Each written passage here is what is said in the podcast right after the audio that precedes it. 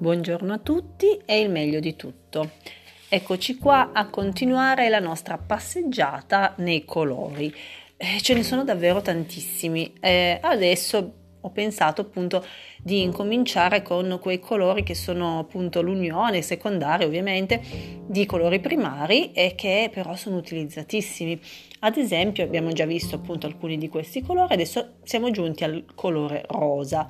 Il rosa nasce ovviamente da un rosso che è mitigato dal bianco. Eh, il rosso è l'energia, è la passione, è anche a volte la sessualità, il bianco è la purezza, la delicatezza, la nobiltà e quindi l'unione di questi due colori dà al rosa appunto eh, questa valenza di eh, purezza, di nobiltà, eh, di altruismo, di semplicità d'animo, dolcezza, gentilezza, ma anche femminilità, anche seduzione, eh, raffinatezza, tenerezza, calma, quindi un colore armonioso, dolce, tranquillo e seducente nello stesso tempo, ma con una seduzione più pura, più casta, più delicata. Eh, sappiamo che appunto simboleggiamo il, la nascita delle bambine con un fiocco rosa nelle stanze della maternità e, eh, e quindi il rosa appunto lo associamo al femminile, eh, ma è anche stato associato ad altre cose,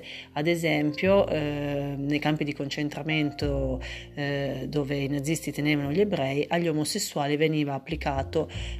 appunto sulla casacca un triangolo rosa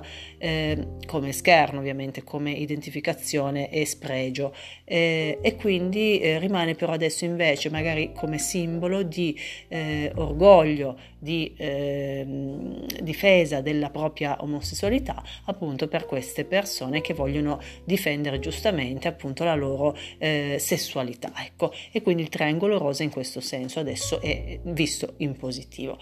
il fiocco rosa, il fiocchettino rosa, quello piccolino, viene anche utilizzato come simbolo per la lotta contro il cancro al seno. E quindi una lotta che portano avanti tutti, eh, donne e uomini compresi, eh, da... Eh, beh, saranno 40 anni circa, e che non finisce fino a quando non finiranno tutte le persone malate di cancro al seno. E quindi comunque fino a quando questa malattia non sarà completamente eh, debellata e controllata. Eh, e questa è una cosa importante, quindi simboleggia anche in questo senso una forza delle donne, una forza uh, di, di, reagire eh, appunto a queste malattie e, eh, e, di cercare nella ricerca di ottenere il massimo appunto delle conoscenze per poter eh, diciamo combattere i problemi legati appunto a questa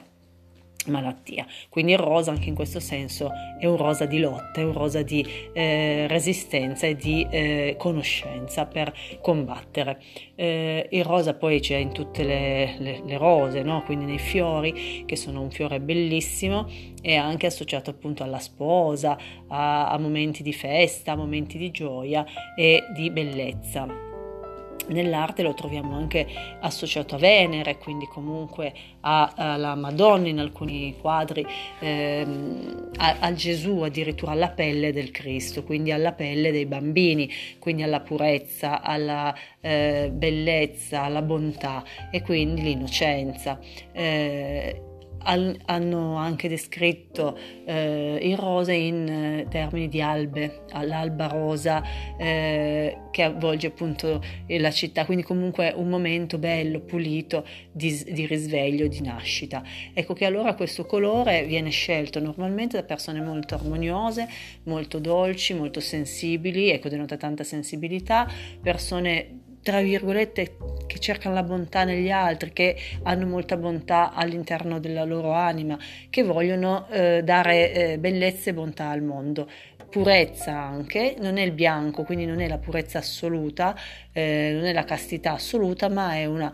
purezza mitigata però da una eh, sensualità, da una ehm, energia che è quella del rosso appunto all'interno. Quindi un colore bello, particolare, utilizzabile in quasi tutte le stanze della casa perché comunque mette tra- tranquillità, armonia, dolcezza, pulizia anche, e, ehm, anche da indossare. Poi ci sono ecco, tonalità varie di rosa, quindi rosa pastello, rosa tenue, rosa shocking, allora lì si va già su tonalità più difficili da gestire, da indossare perché sono vis- vistose, no? quindi la gente che le indossa sa che verrà vista, verrà osservata, però possono essere anche molto carine, provocazioni a volte colo- di colore, cromatiche sono anche importanti, quindi comunque perché non provare ad usarle? E, e poi possono essere utilizzate in vari altri modi, ecco ad esempio adesso va anche tra virgolette di moda la eh, tinta dei capelli color rosa che fino a un po' di anni fa era assolutamente eh, inaccettabile, comunque nessuno si tingeva i capelli di rosa, adesso invece un po' di tutte le età, donne di tutte le età, ho visto che